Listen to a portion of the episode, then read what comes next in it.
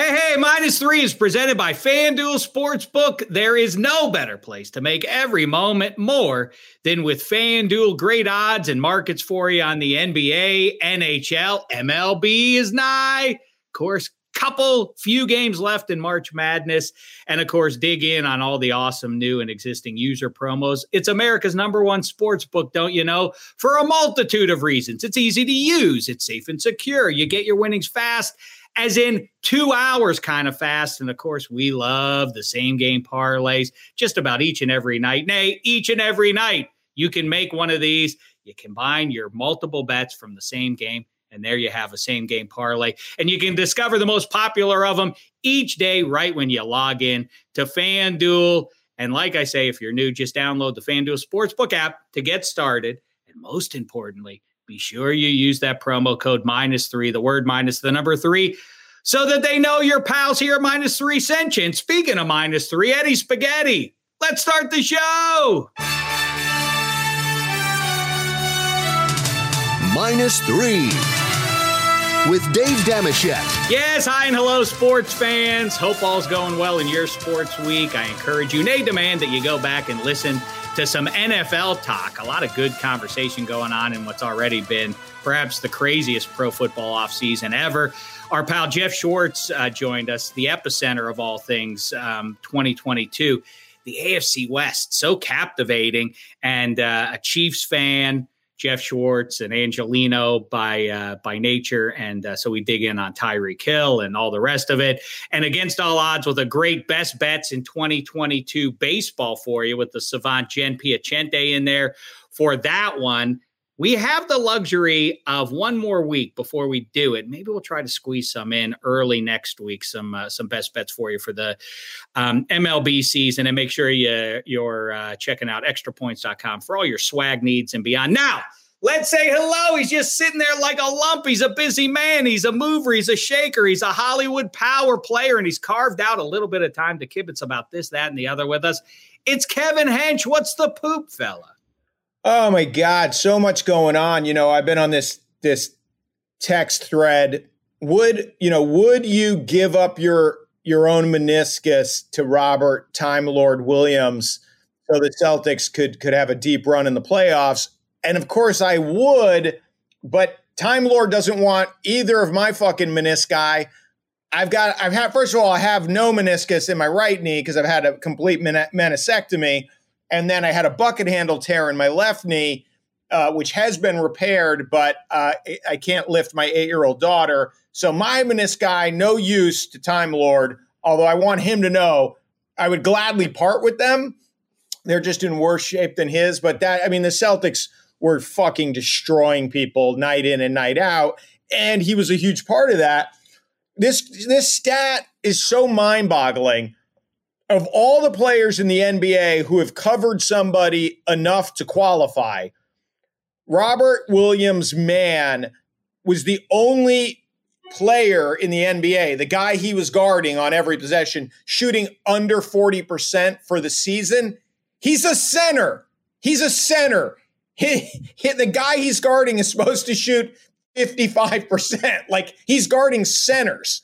And his man, no matter who he's guarding, center, or if he switched onto a point guard, or if he switched onto a small forward, is shooting 39%. Like an eraser. So you're saying, in other words, he was like a man on manisectomy. Is that what you had? That doesn't sound good to be a man and have a manisectomy. According to the thread, that's how you wind up like Chris Rock. Will Smith tried to give. Oh, no. Chris Rock, a man is spectrum or whatever the hell it is. So Time Lord, I guess, just had it shaved. You know, he didn't have either of mine. He had the middle thing. He didn't have a meniscectomy and he didn't have a repair, both of which would rule him out for the playoffs. But I don't have a lot of hope.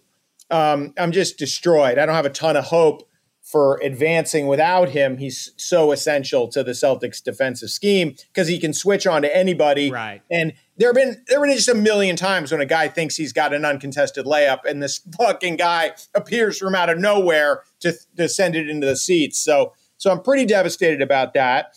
And the news on Thursday that he could be back in 4 to 6. I feel like That's false hope. I don't want to be a pessimist for you Celtics fans, but when you hear that, you think like, ooh, we just got to get to the conference finals. It's probably a wrap by then. And what do you think the wisdom of throwing that guy back in there after he just had a manisectomy? Well, it's also, that injury and the recovery and the usefulness post-recovery is based on what is your skill set. That guy's a pogo stick who's going to need a little rubber in those knees. Like, it's not like, hey, man, it's been 6 weeks. Go jump out of the building and land. And I mean, this, I think, part of why Time Lord has had so much trouble staying healthy is that he's so explosive and he jumps so high. And as we've seen, throughout the tournament, like, you're going to land on someone's foot. Like, you just can't jump on every possession and not have something bad happen. Who did that happen to last year where we marveled at exactly that it feels like it was the NBA semifinals, and somebody stepped on a foot and we're like, how is it possible that doesn't happen 17 times per 48 minutes? It's weird. The thing that, as we look at these looming playoffs, that like the Giannis hyperextended knee, like when we saw that last year. That's what it was, right? That's what it was. I'm sorry, Bucks fans, but obviously your season is over. It was fucking stomach churning. Smash cut to the recovery and the block at the glass. You're like, 2 weeks ago, this guy looked like he was going to be on a gurney. You're so right. It was like there was a feeling at the time, like, poor Giannis, and the worst news is he'll never be the same again. He's got that kind of bounce. He's just that the greatest quality he has is now gone. Best case scenario, he's back by the All-Star break next season. He's dunking on guys in a week. That guy, but he's superhuman. I do, because I'm a gentleman and I'm a man of the highest honor. Ryan Strome wasn't available on Wednesday night in Pittsburgh, Pennsylvania, or Tuesday night. Nevertheless, the blue shirts were disrespectful coming into Pittsburgh, PA, the city of champions, where two of its greatest champs met at center ice, Sidney Crosby and one Big Ben Roethlisberger, a tribute to Seven. What town is as good as that they bring Seven out and they're all in black and gold? Oh, it was great. But then the Rangers went and beat them, and now Eddie Spaghetti has guaranteed a Rangers playoff victory. So I guess congratulations in advance. I'm going to watch. I'm still going to hang in there, Spaghetti. Well, like I was telling you, I feel bad for the Penguins. Like, I wanted a good series.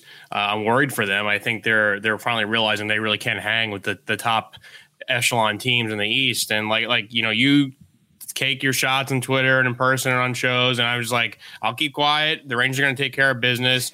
And three games, I mean, they outscored them 8-4. Should have been 9-4. I don't know what they were doing. That empty net goal almost cost themselves at the end of the game there, but they're just a flat out better team in every facet. Good news is, we told you on Tuesday's episode, take the under, the 5.5, and it did land on that because the Rangers couldn't hit an empty net in the final 2 minutes. But there. I mean, it's the easiest gamble in the world. If the Pens score 11 goals, bet the under in the next game, and that they're going to win. Like, you're desperately looking for a goal, and it's like, hey, where are any of those 11? We couldn't have scored 9? How about 9 and then a couple for tonight? Ain't that the way it works? You really did know that with 11, it was like, people say that, the broadcasters and otherwise, like, can't we save a few of those for the next game? And you know that the goal total is going to be down the following game. But anyway, that's a pretty good rivalry. I mean, when any Patrick Division team plays another Patrick Division team, it presents as juicy.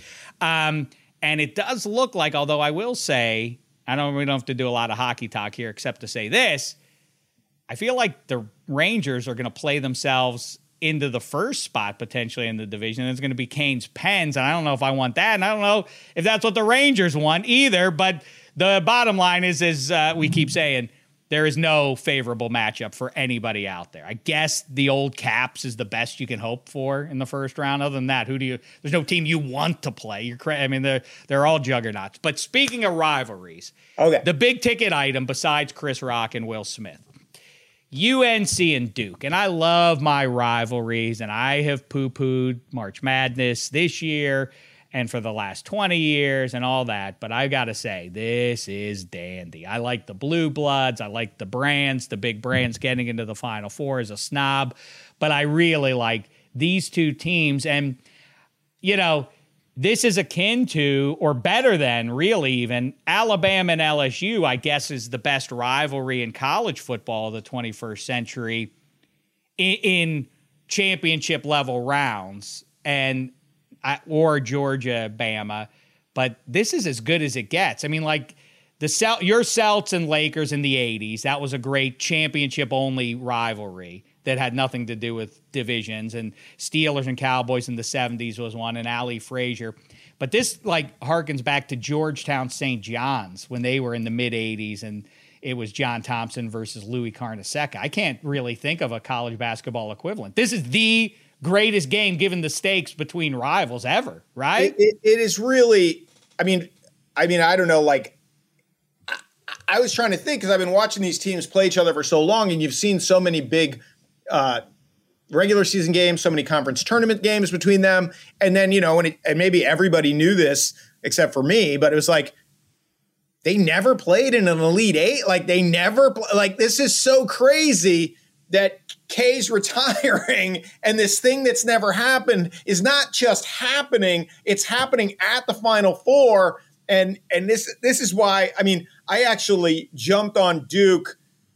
I got a bad price on Duke at plus 135 because I think they're plus 160 now to win it all. But at a certain point, didn't it become obvious this guy's going out on top? Like, it just felt like it was like the way the narrative has unfolded, you know, They were knocked on the deck. North Carolina blew them out. They humiliated them in Coach K's farewell. But wait, it's not his farewell. He's not down. He's not out. He, like, rises from the dead. Everybody be quiet. He admonishes the home crowd there to cheer him. The season's not over. So this will be either, you know, the most triumphant and greatest final act of his many chapters at Duke, if they end up winning at all, or it's still going to be for all the great story in the Final Four run.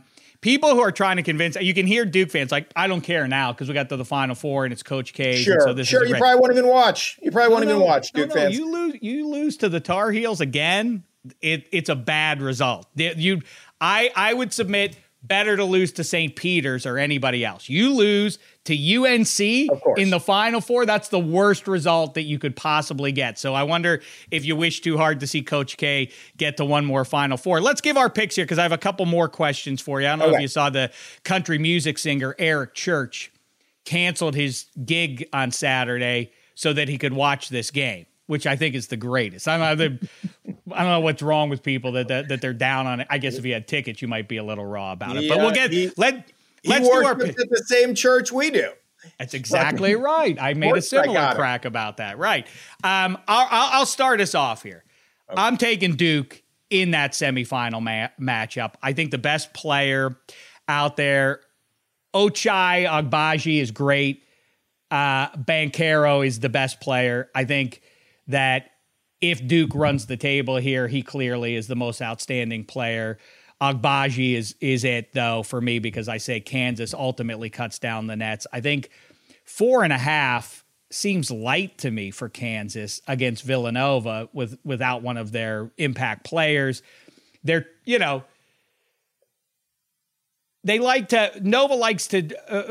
Jay Wright likes that 2-3 zone that he does. Doesn't that just disrupt everything you want to do if you pluck one of your guards out of that? That just seems. I mean, I feel bad, obviously, for Justin Moore and for Nova. Jay Wright's an incredible coach, and they'll show up. But I'm with you on the chalk.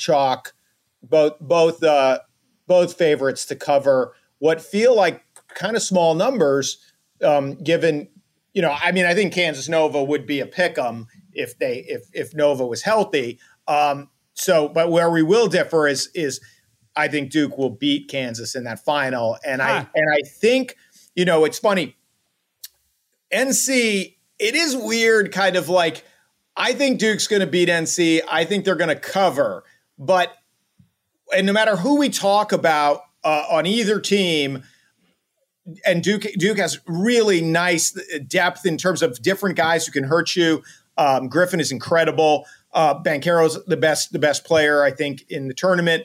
But it's if the UCLA game is any indication, Caleb Love's going to decide who wins this game. It's just literally up to one guy who can go, yeah, I'm going to go bananas, and there's nothing. I'm just going to – and I can go 1 for 6 or I can score 30. And so there is that wild card, but I'm guessing Caleb Love does not go for 30 against Duke. And I think if you look at, like, Baycott has just been dominating people physically, and obviously with Williams in the middle, he's not going to have his run of the lane.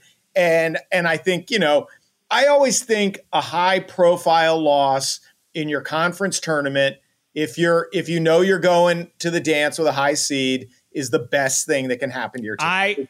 I think you and I have had this conversation. We have to have had that because, yes, we definitely agree on that. Where Nova's concerned, again, like you said, what you get at is that secondary players can not the star can end up deciding these games in 40 minutes. But, you know, Kansas specifically has too many scores. There's something to, like, yeah, we can, you know, we can go man and take away their number one score. Like, Jay Wright is clever enough to probably cook that up, but Kansas is so loaded offensively, it feels like to me. So I'll take KU. So you say chalk, and then I say Jayhawk, but you're going against that. I'm going Duke, and I actually, it's funny, before UNC beat St. Peter's, but I, you know, thought that was a fait accompli, and I actually thought, you know, I thought that number was really low. I know I'd given out Purdue last week, but, you know, I took NC minus 8.5 against St. Peter's. It's like this slipper is going to break.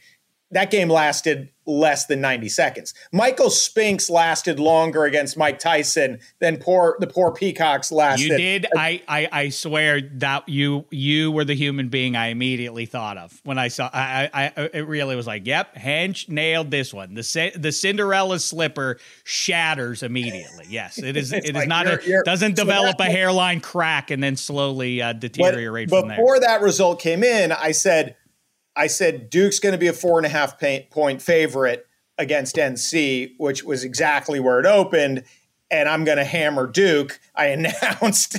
and then I also said, and it'll be interesting because this one's yet to be seen, but I said NC's going to be a 4.5-point favorite against Duke, and they're going to be a 2-point favorite against Kansas, and I'm going to hit that too. What do you think in our finals matchup, what do you think that line's going to be? Boy, I don't know. It feels so underwhelming to me. I mean, like, we had an Elite Eight game that was 50-44, and, you know, the at least the last batch of games pretty consistently went under 130, 133, 135, something like that. Oh, I meant like what do you think the line's going to be? Not. I'm not I thought you were asking. I wouldn't ask you to put out an over under on it. You know what? I'll defer to Sal on that because I always go with what I think the true line is. But of course, then I ignore the fact that they're trying to get action on one side or the other. I say Kansas opens -2. And by the way, as we see, Duke's going to open to -2, and it's going to be the latest. It's going to be what's going to be funny about it is that if you look at all of these seedings, right? You're like, okay. Kansas is playing Arizona. I mean, sorry. Houston is playing Arizona, and it's 1.5. You know, I mean, Houston favored against the 2-seed Villanova. It's like, hey, seeding committee, you guys botched this. Like, Vegas knows the real seedings, and I think Duke will be a slight favorite against Kansas. I guess a little bit. Maybe they will, but as we've seen time and again, when you play a super emotional game and then they have to turn around 48 hours later and play another one for the national title, I think that creates an emotional, you know, deficit or whatever for Duke, assuming they get all past. Right, so what you got? Kansas. I got Duke -4. Let's spaghetti be the tiebreaker. Agbaji is your most outstanding player, and if Kansas somehow loses, go with Banchero, who, by the way, and we want to get Spaghetti's pick here, but I do want to say, because I looked ahead to the NBA draft odds, first overall pick, and Jabari Smith is still #1. Nice, nice player. Chet Holmgren, I wonder how many people, still ahead, has shorter odds to be the first overall pick. over Banchero. And I feel like I'm watching, I made the comparison the other day, and I'll make it again for you, is it's sort of like looking at Shaq or LeBron James even at 18. It's like that super proportional giant of a human being. They just got in the human magnifier thing where all their dimensions are the same. They, like Chet Holmgren looks, excuse me, Chet, if you're listening, but you look a little freaky, and I'm glad you're coordinated enough that you're going to end up making some money out of it. But you just look like a glandular case, as Woody Allen calls it. The Banchero is so developed and, you know, he's just a bigger, if he were 6'4", you'd be like, yeah, it's a, what is he, a swingman? Like, he's 6'10" and 250? Sweet Jesus, of course he has to be the first overall pick. It's so funny. I you know, one of the, I didn't say Durant was going to be a bust, but I looked at that body, yeah, and I was like, he's going to have to change that body to have an impact on the NBA. It's like, nope, not at all. The Slim Reaper, I still really don't fully understand how he's not just getting pushed around, knocked around. You know, obviously he's strong, the wiry strength, but that his body and his career confound me. So now my instinct is I have the exact same reaction to Chet Holmgren, where I go, okay, now it's getting ridiculous. Obviously this body, and then I have to stop myself and go, well, maybe the game has just changed to the point where your concave chest doesn't get shattered by the shoulder of Shaquille O'Neal anymore. Maybe that's not even part of the game where you have to guard someone on the low block who just humiliates you with his strength. But, you know, I feel exactly the same way. Buyer beware with Chet Holmgren, because that doesn't even look like an exoskeleton that you can put weight on. I don't think there's a lifting. I don't even think if he gets to the gym with me and spaghetti, there's any hope for that body. But, and, you know, so you have to assume he's just going to be raining threes, I guess. I don't know. It does look like you got a preemptive maniscectomy. Hey, Spaghetti, okay, go ahead. Do your picks for us. Holmgren. Yeah, quickly, I'll say it's an unpopular pick, but I like Villanova in this game over Kansas. I think this, you know, Shaq, to your point, always making fun of the March Madness, and it's like sometimes the best teams don't always win. I think in this tournament we've seen that a little bit, not as crazy as it's been in other years. I don't think Kansas's portion of the bracket was particularly tough, and if there's anything to say about Villanova, you could throw them in as one of the most underrated, or not disrespected, but people don't talk about how good Jay Wright has been with this group, and they don't always get the top tier guys.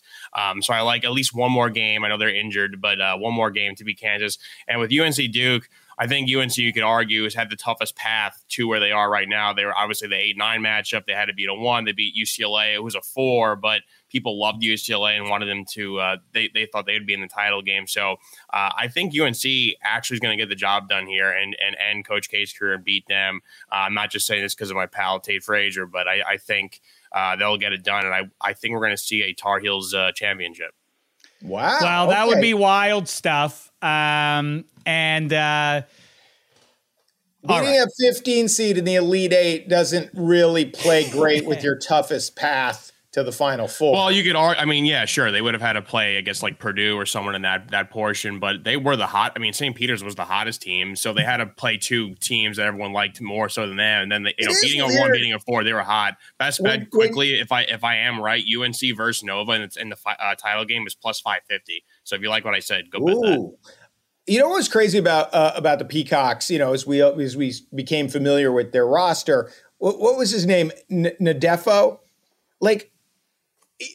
How many people have passed on you if you're playing at St. Peter's? Like, nobody could use this fucking guy who blocks 3 shots a game and can jump out of the gym and can shoot threes. And I was like, Ndefo would be a sneaky 3-and-D wingman in the NBA. But, you know, that's the fun part of the tournament where it's like, oh, you would never know this guy existed if it wasn't. Yeah, but you never see Xavier McDaniel on a Power 5 team. There is always something flawed with them physically or otherwise. They're Chet Holmgren. I mean, like Chester Holmgren, I think if the Zags don't take a flyer on him, I think he's in that kind of position too.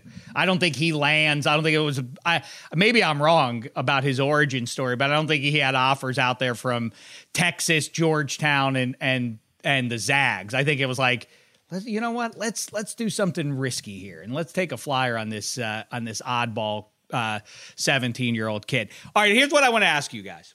So Eric Church, to the chagrin of his fans, has now decided he'd rather check out, and I don't even know which side he's on, UNC or Duke, but either way, it doesn't matter. I think it's the righteous thing to do. Shame the devil, fans. You got to understand where the priorities are. Then I see Eddie Spaghetti on Thursday has tweeted out that his upcoming 2022 concert schedule is strong.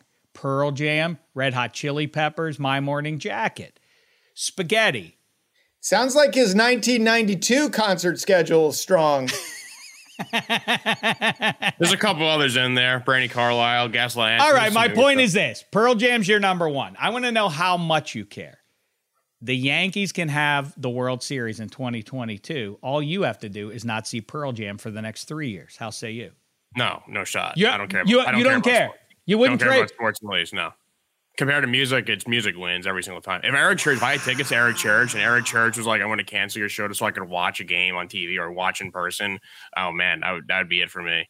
I've had to deal with cancellations recently due to band members getting COVID, and I couldn't go to the show. And then even just rescheduling dates coming out of the pandemic, running into other dates of stuff. And like, I have a festival I always go to, Ohana, every single year. Can't go because I have a wedding, but it's only because they're picking that weekend because of the rescheduled dates from the COVID, the 2 years, and every other band picks them. So like dates are hard to come by and there's a lot of jumbling around, but to me, music and comedy to an extent are like my outlets. And I think kind of like working in sports over time is maybe not care as much. And I've seen the Yankees win a bunch. I mean, the Yankees always be in it. Maybe if you said the Rangers, I would feel a little bit differently about it, but I'm going to stick to music. All right. The Red Sox aren't supposed to be a contender this year. Things can change, but you give up all of that, Kevin Hench. You don't get to watch the Red Sox all this year in exchange for a Celtics finals run. What happens once they get there, I can't promise you, but they will survive the rugged East if you do not set eyes or, in fact, consume anything Red Sox related this calendar year.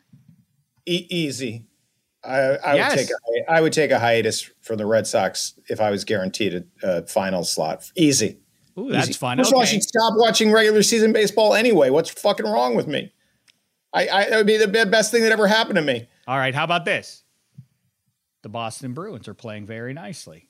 Again, the Wales Conference is a beast. You're going to need some divine intervention, or can we get the Bruins not just over the hump, but into the final, and it ends with them lifting the cup if Kevin Hench doesn't eat Italian food for the next 2 years. This is easy. Like, these are layups. Like, why is this a layup? Wait, so you're going to do that? You're not going to eat any pizza? No pizza? You're not going to have any chicken parmesan sandwich? Eat a piece of pizza. What? I mean, what? First of all, like, who? I mean, you still eat carbohydrates like the fucking science isn't in. Give me that one's a layup. I would, first of all, dietary. I can do any. It would be a harder choice if you said I had to exist solely on Italian for 2 years, and the Bruins get to raise the cup. Wait, what's wrong with the both of yous? What's the both of yous is got your head out of whack. I don't know what's happened to you during the COVID, but you gone loco is what it seems to me. Loco during COVID. First of all, Sal and I started doing Atkins on Sports Geniuses 23 years ago. Yeah, like, this is not new revel. I mean, it got expanded to paleo, but like, you can't eat inflammatory foods at our advanced ages. Okay. Spaghetti. Well, spaghetti's named after one of those foods. Spaghetti. How about this? 2 championships in one calendar year. You choose who that. Notre Dame wins the college football national championship and the Rangers win a Stanley Cup. Maybe it's the Giants you want to see hoist the Lombardi. Whatever. You choose your 2 favorites. The price is one of your toes. A toe, I would honestly do a toe before I would do like giving up live music. Yeah, like you said, like left pinky toe. What is wrong with you people? And that is insane. You know what it is? That is insane. Like it could be done. I mean, I would rather walk with a cane the rest of my life than have to listen to Pearl Jam on Spotify. I don't think. Who gives a shit? Like, I mean, you can't. you can't harm your body.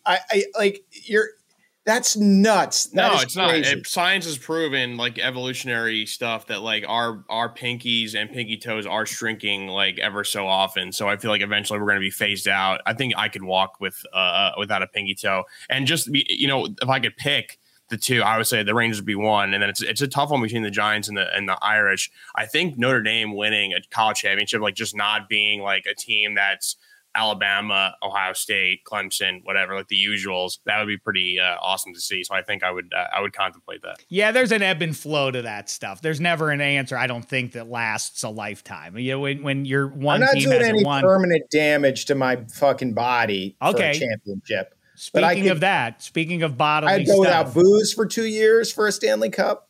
Easy, no problem. You would? Easy, no problem. Booze. For a Stanley Cup, for sure. I mean, that's crazy too. How about this though? You can't have sex on your woman for 1 year. No, 1 year. But the Patriots are going to win the Lombardi.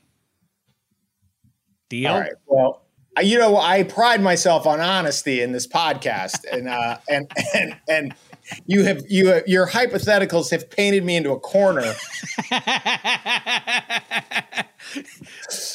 Oh my God! No, hold on. No. You're too in love. I wouldn't go a week without making sweet love to my bride. I would never. You saved that one, Hench. I wouldn't watch another fucking Boston sporting event. I could give a shit. That fucking beautiful lady walks through the door. You know me. After these many decades of being married, good luck keeping my hands off her. Yeah. You spend every day of your life in the winner's circle already, don't you? Okay. Oh, my God. All right. Spaghetti's young. Well, there's two things. There's two. You guys have two huge advantages here, okay? But Spaghetti is young. And so, Jada, their beautiful head of hair. Beautiful head of hair. That's your takeaway of his girlfriend. She's not bald. She has bald, good hair. Jada. Right? Oh, no. I see. I'm sorry. Okay. You were being topical. So it's, obviously he's in young love, young lust. That makes sense. And then let's face it. You fucking, you game the system a little bit. It's enough. You kind of, yeah. You had a certain lease. I had a sequel. Then you got a new lease. And so I'm going the distance. I grew up in an era of seeing movie sequels. I thought that was the thing I was supposed to do with my own life. Wow. Eddie Spaghetti. In our production meeting, we got to have some things that are off limits. Jesus Christ. Spaghetti. Your teams go on. An Eddie Spaghetti. Serena. There was the Serena Slam and the Tiger Slam. You're going back to back Spaghetti Slams. Your six favorite teams win not just one all in 1 year, 2 straight years, all the teams you want to see win the title. But no lovemaking during that period of time. How say you? That's the easiest thing I ever sign off to. Goodbye to Jada? Oh, yeah, no problem. It's not even against her. I just it's fine. Like I'm indifferent. I don't need that kind of stuff. That kind of stuff. I'm so Pearl Jam won, then the Rangers. I'm a weird person. Carnal pleasures. Okay. It doesn't come across a lot in the pods, but if our listeners knew me off mic, they'd be like, well, that is some weird human being. So yeah. I love music. Oh, I think it comes across. I love stand up. I'm not high on sex and sports. And don't get me wrong, I watch sports, but it's like I just I have to, but it's I think in terms of my passions, it's was a funny moment in my courtship literally last century. Heather came over for dinner and I had the baseball game on and we sat down to eat and I muted it. I'm not a savage. And she was like, right. She was like, is the game going to stay on? And I said, yeah, the game stays on. And so I always felt like she could have run right there. Like, you know, that's right. So I said, the game stays on. And if you're not down for decade upon decade of the game staying on, I'm not the right guy. Dad, I say that, you know what? That's exactly right. Art, we should do dating tips. And as successful cocksmen, we provide the younger generation with our wisdom. First of all, it seems desperate if you take her to the finest restaurant in town on your first date. But the more practical concern is, where do you go from there? Like, you've set the expectations way too high. I think that's right. We do have to get into, but we have a lot of other things to cover today, Hedge. Eddie Spaghetti has been given a deadline by Jada, the one with the good hair. He must propose by New Year's Eve or it's over. It's not over. It's just preferred. I mean, I had a conversation. I thought it was like a deadline. Well, then what does the warning have then? There's an ultimatum and there's a sortimatum. Yeah. He gave him a sortimatum. It's exactly that. It's like nothing. Severe disappointment and anger, resentment for a bit. She's hoping he's fucking lit on New Year's Eve and he gets carried away. My vanity would make it. I'm enough of a petulant douchebag that out of principle, I would not do it. I would be like, nope, you don't tell me what it's going to be. I won't be announced to what I must do. I'm resentful of such things. You should propose to someone else. I thought I had to propose to someone. You'd be my side piece. I'm not as mad about the sortimatum just because it has been a long time coming, and obviously we were delayed for a bit just because of how the world was, you know, with the COVID and everything like that. But yeah, I mean, after checking out these ring prices, oh boy, how long have you been together? It's eight years. So, wow. Yeah, it's almost time. So I'm fine with it. We'll see. Yeah. I may make my own ring or find out. It's going to be tough to work in the wedding date with all those championship parades you're going to be attending. That's a good question. I'm trying to remember, does the odometer on the 7-year itch start when you get together or when you get married? Oh, well, you'll find out, buddy. You'll find out. All right. Next question for you, Hench, is, I want to give you a chance to react to the big event, the game of life, the disruption in the unity and the good vibes of the Academy Awards on Sunday night.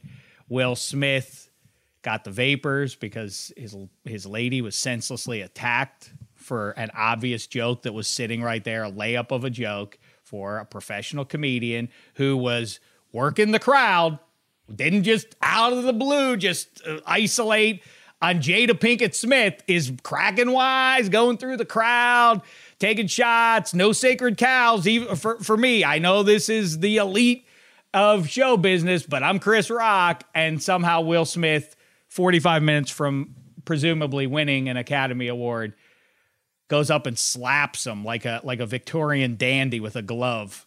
To reclaim the honor of my lady. I mean, it's so fucking insane on so many levels. But the idea, first of all, the Oscars are a publicity event for show business. You're actually at work. You're there just to promote the business.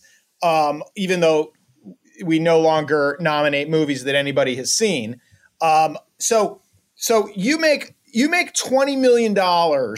Per movie to literally memorize lines that somebody else wrote. It's the fucking cushiest nothing job in the world, and you get compensated obscenely.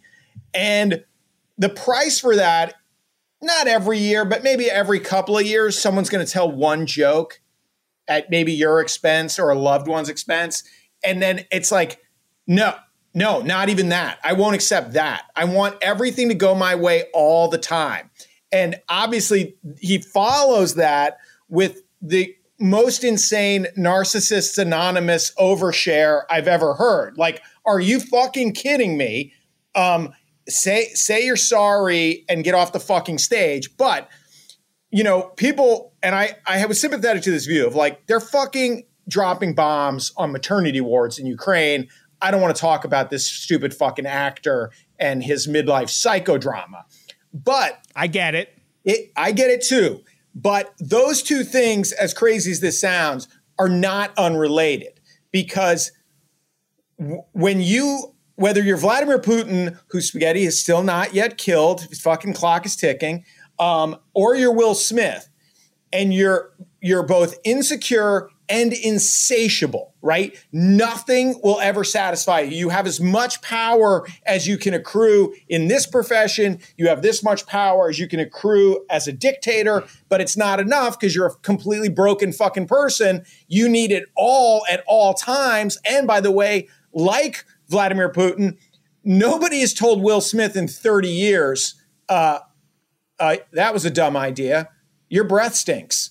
Yeah, hey, getting fat, buddy. Like, right? You just, celebrities become insane because they live in this echo chamber of you did it again, boss. You're the greatest. And so anyway, it is not absolutely corrupting, but there are way too many examples out there from a distance or people that you and I know together, Hench, or have known individually and tell each other all the anecdotes about it.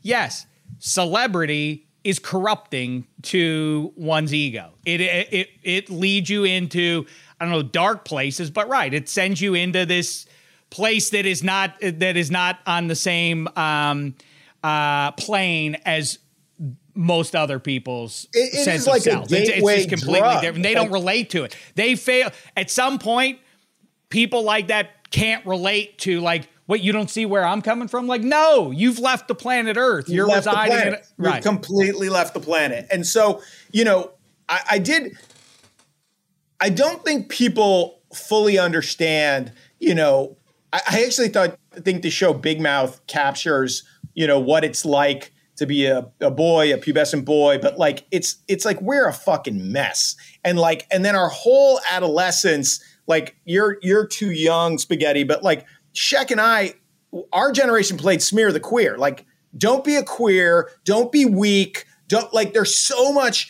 fear that everyone's going to realize, like, how weak we are or insecure or lame. And so there becomes this real, like, performative machismo that is really just masking our fucking fears because we're not up to it. And so, I mean, some of us can just come to grips with, like, we're kind of lame and that's okay, or we can laugh at ourselves. But somebody like Will Smith, for whom the whole brand is a performance. So he laughs at the joke, and then he looks at his lady and realizes, oh, I think she's offended. What would a human being do in these circumstances? What should someone who's not spun off of planet Earth's axis? Like, he's basically an alien after 30 years of You're the Greatest. So the whole thing is entirely performative, guessing what he's supposed to do in the moment because he doesn't know what to do. And I was just thinking, like, you know, what if he leaned over? First of all, that woman is so beautiful. And if you've watched clips of her talking about it, like, she's got a great sense of humor about it when she's talking about it. If he, like, kissed her beautiful bald head and it's like, that's my fucking lady and I love her, you know, that might have been a standing ovation that he deserved. But he goes up and slaps a comic for a joke that is referencing another woman who was so beautiful bald. Like, peak of her powers to me more. Like, there is almost no insult in any of this. Like, I thought Chris Rock was so raw, and people keep praising him for his professionalism, but I thought you really, in real time, what he was delivering, what was going on in his head. I mean, like, including that joke. You look at one A-list star who, G.I. Jane, and he says to Will, dude, it was a G.I. Jane joke. I don't know what you think the joke was about, but that's what obviously was. He says that, and he's like, that's the craziest moment in TV history. He just said that, and then you see him start to conjure a joke. He's like, nah, I'm just going to keep plowing ahead. I don't know what happens if he does go back at him. Chris Rock, a genius, a master, who knows where all the bodies are buried in Hollywood's weirdest marriage. And God bless, just do your thing. You know, everybody do your best. But Chris Rock did have 3 jokes locked and loaded, right? You know, he could say, like, Slap me all you want. Doesn't make you not a bisexual Scientologist. I don't know. That would have fucking been a showstopper. You could have said anything. You just got slapped. You can fucking say anything. That's you can say whatever you want. And he's classy, so he's like, I'm going to try to fucking salvage Questlove's moment. I'm going to try to salvage the rest of the night, right. You know, because I'm a class act. And so, you know, I will say this. I mean, obviously, I was, my fucking head was spinning at the people that were trying to make it okay what he did. But, you know, he didn't have time after the event and his acceptance speech to fucking get right. But I did think his apology the following day seemed sincere. It did not seem like it was crafted by a publicist. I took him at his word that he was sorry, and you can't unslap a guy. And he seems to feel bad. So now I'm ready to move on to Spaghetti's assassination of Vladimir Putin. I hear you on the apology. It was a day late, literally. And now we learn that they told him you should leave, and he refused. They told Will Smith in between. Well, that's a perfect segue, because they're also telling me I should leave because I'm being called to set. Because I also work in the business of show, not on Will Smith's level, but that doesn't mean I won't smack the shit out of either of you if you get out of line. You make a joke about my beautiful bride. If you suggest that I wouldn't make sweet love to her to win a fucking Lombardi trophy, what is wrong with you guys? I'll fucking smack you. I love that woman. That's what a straight guy would do, right? I'm straight. Tom Brady. Tom Brady weighed in with the last 2 months of this, like, hey, nothing's more important than me than my lady. Football's been great, but where it's at for me is at home. Well, I mean, next year, like 2 years. All right, I'm literally hanging up on you. All right. There he goes. The great Kevin Hench, everybody. Well, you heard us talking about it there. You can continue to bet the last three games of your bracket with a bang. Right now, FanDuel Sportsbook is giving new customers a $150 instant bonus guaranteed. You heard me right. You get $150 in bonus site credit. All you have to do is place your first bet of $5 or more, and how you bet the bracket is entirely up to you. Limited options, only 2 games on Saturday and that big one on Monday night. You can choose from the money line, totals, prop bets, and so much more. We told you what we like there. You could follow Hench's lead. He's got the Duke Blue Devils cutting down the nets in the storybook finish. You could go like Eddie Spaghetti, UNC over Nova, or you could go chalk, Jayhawk like Damashek, the Jayhawks over the Dukies in the final. The important thing is to bet that $5 to score $150 in bonus site credit guaranteed. And of course, you heard Eddie Spaghetti's little tip there. If you ride with both underdogs, the juice is going to be that much greater for you one way or the other. Get in there and make sure you go to FanDuel Sportsbook app and use the promo code -3, the word minus, the number 3, and we'll see you in the winner circle. Or maybe we won't. Gotta work in a quick break.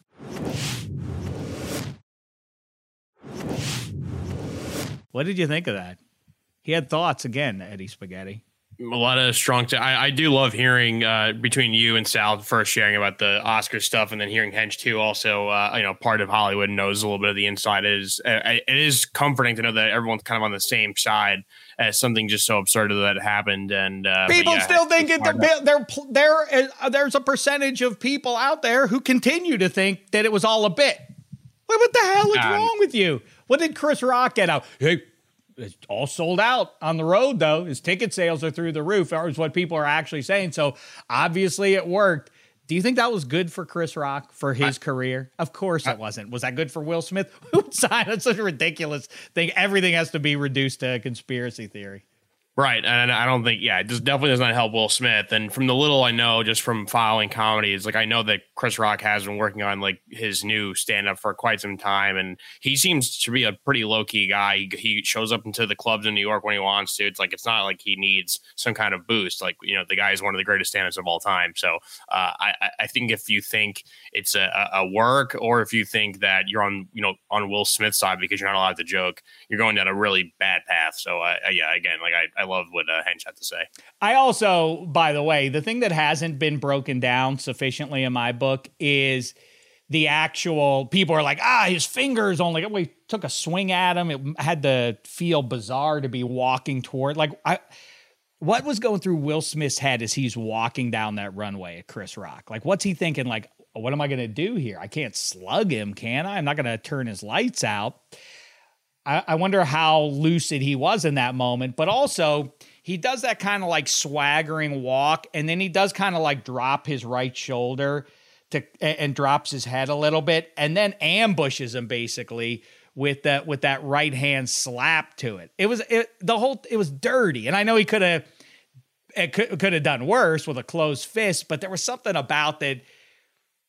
The way he approached him too, Chris Rock, he knew the guy didn't have his hands out in front of him. He had his hands behind his back. The whole thing was just cheap. I'm just very surprised at that. I know that a lot of people are all over Will Smith, but there's enough room there where he can feel good about things from his family on down.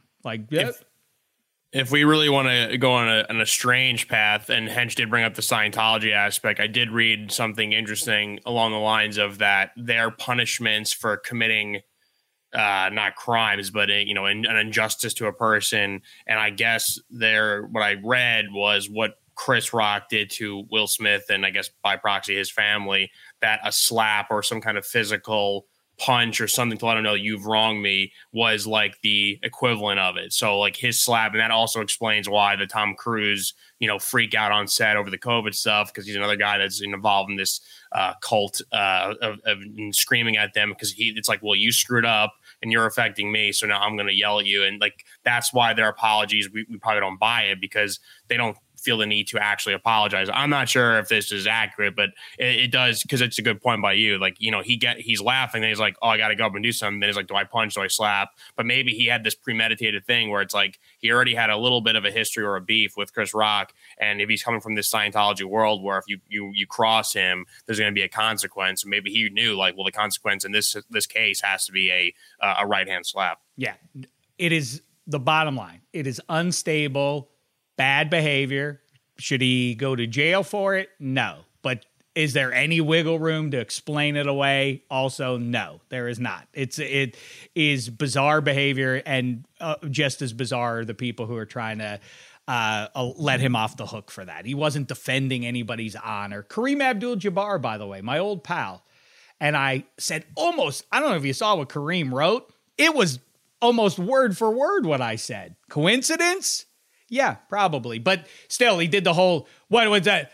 What's Jada, the damsel in distress who needed her honor defended by Will? There wasn't violence afoot there. Yes, of course, you should jump in the way if and fight, not necessarily even for honor, but for safety. But what are we talking about here? What delusion are you suffering from that you think that Jada Pinkett Smith was somehow dishonored and injured emotionally or other? Oh, come on. It's what are we talking about? It's so ridiculous. The only thing is that people keep giving it legs by somehow defending Will Smith on this. Anyway, what else, Spaghetti? We could really wrap it up here if you want to. We could do some baseball. I listened to Against All Odds already, and I got some of the picks in there. Do you want to just real quick bang out what you think American League style win totals? Red Sox 85.5. How say you?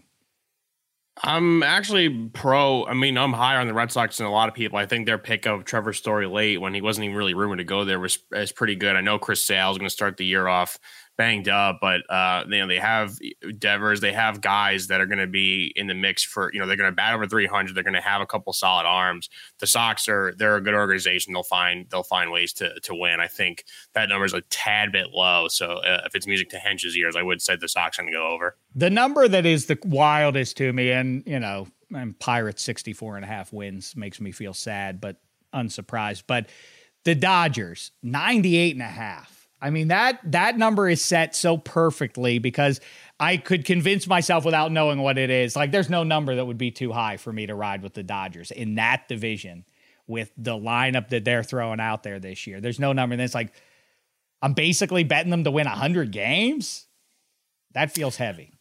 I agree in the sense too that if Kershaw misses time with an injury, I know he's looked okay in the spring and stuff, but if he misses time, then that's one arm down. And then if obviously the ongoing thing with Trevor Bauer, a guy they spent big money on, and yes, they did win without him, but I think that does hurt that win total, and I know that's factored in a sense. And they still have guys like Walker Buehler.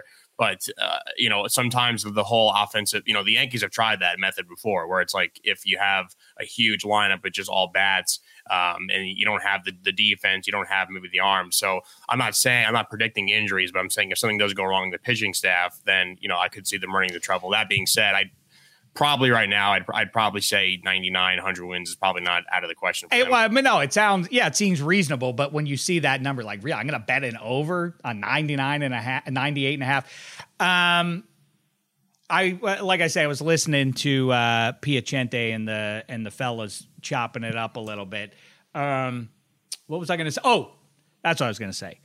I think guys like Mookie Betts, who are in the running for the MVP, before the season starts, who have favorable odds, are going to swipe more bags, right? Aren't the bases being bigger going to equal? I mean, it's every play at second base when you try to steal, it always is bang, bang. So by making the bases larger, isn't Mookie Betts going to get an extra 5 or 10? And if you feel like, wow, I'm having an easier time, I'm going to run more. And I feel like that's going to be ramped up, which is a good thing for baseball. I honestly have not read what the intent was of making the bases larger, but doing the math on it, that's what it must be. And in doing that, then it's not home run or strike out every at bat, right? Like there's going to be more action on the base paths as a result of this. Well, my only push, and I agree with you, but trying to get inside the mind of a voter of these awards, I'm not sure how much the stolen base matters. There has been instances of guys that have had hit for average, and they steal base, they play good defense. That just still never stacks up against the guys who mash the ball, who have the high RBI totals and have the high home run totals, and they hit, even if they hit below 300, it's like, well, they drove in these amount of runs. So I think weirdly that's still the thing that matters the most for the voting for MVP. So I would lean towards more of a power hitter. Like I think for the AL, quickly looking at, just because you have a guy like Aaron Judge on a team with Giancarlo Stanton, that kind of hurts him. I think Trout and Ohtani may, I know last year Ohtani did win it, but I wouldn't be shocked if they kind of take away from each other. I think Vlad Jr. But if Ohtani and Trout are both really good and that team is mediocre, for some reason, it makes me feel like it makes it harder to justify voting for either guy. I know Ohtani, the phenomenal all-time season, but I think year two of repeating that, and if he drops off at all from those totals, I get the buzz. Who was it? Was it Parlay Kid who's riding with Ohtani for the Cy Young? Those bets are fun because the odds are pretty long, but sure. Also, I want to figure it out with someone smarter than I, and I guess I don't mean to suggest you aren't. Although some of your remarks earlier here could get you into hot water, but I do wonder with the DH there how jarring that is for strategizing and for like that.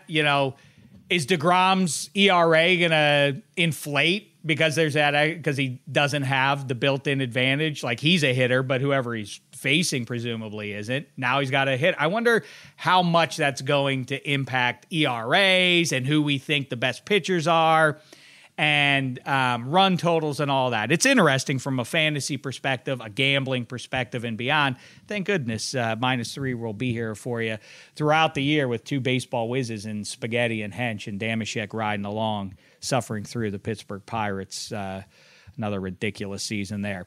But all right, Spaghetti, let's wrap it up here, right? Coming down the home stretch. Do you want to make one last pick for us? Who do you hope the Rangers get in the first round? Go ahead and say it. Say you want the Penguins. Say you want the Penguins #1. Say you want it, since you've already guaranteed victory against them. I would feel comfortable with the Penguins. Yes, that's correct. I think they get to Jari, and I think that when the Rangers had a lockdown and not allow shots, I just think there's not a good matchup for you guys. And I think the way you saw it, like the first game they played with the Rangers did lose that game.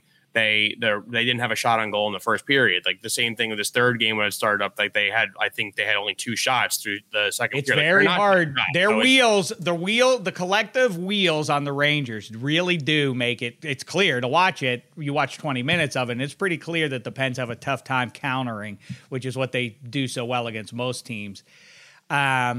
I can't believe the depth of the Rangers' blue line. It really is something to watch. But anyway, ride along with whoever you like here on -3. Just make sure you do it by going to fanduel.com/-3, the word minus the number 3. And as always, a reminder to go and check out all the great shows on the Extra Points Network. And they really are dandy, from basketball talk with Lemon Pepper Parlay to Megan Fun of Sports. The two Megans always cracking wise and being funny. Great baseball tips, like I say, from Against All Odds. And, of course, Covered in Glory. My beloved football. My beloved Tottenham. My Spurs. Spaghetti. It's my Spurs I'm talking about. All right. What would I give to see the Spurs win the Premier League? Let me think about it. I'll tell you after the weekend. All right. Great stuff by you, Spaghetti. Great stuff by Hench. Go listen to the episode earlier in the week with Jeff Schwartz. And until next time, thanks so much, sports fans. It's been a thin slice of heaven.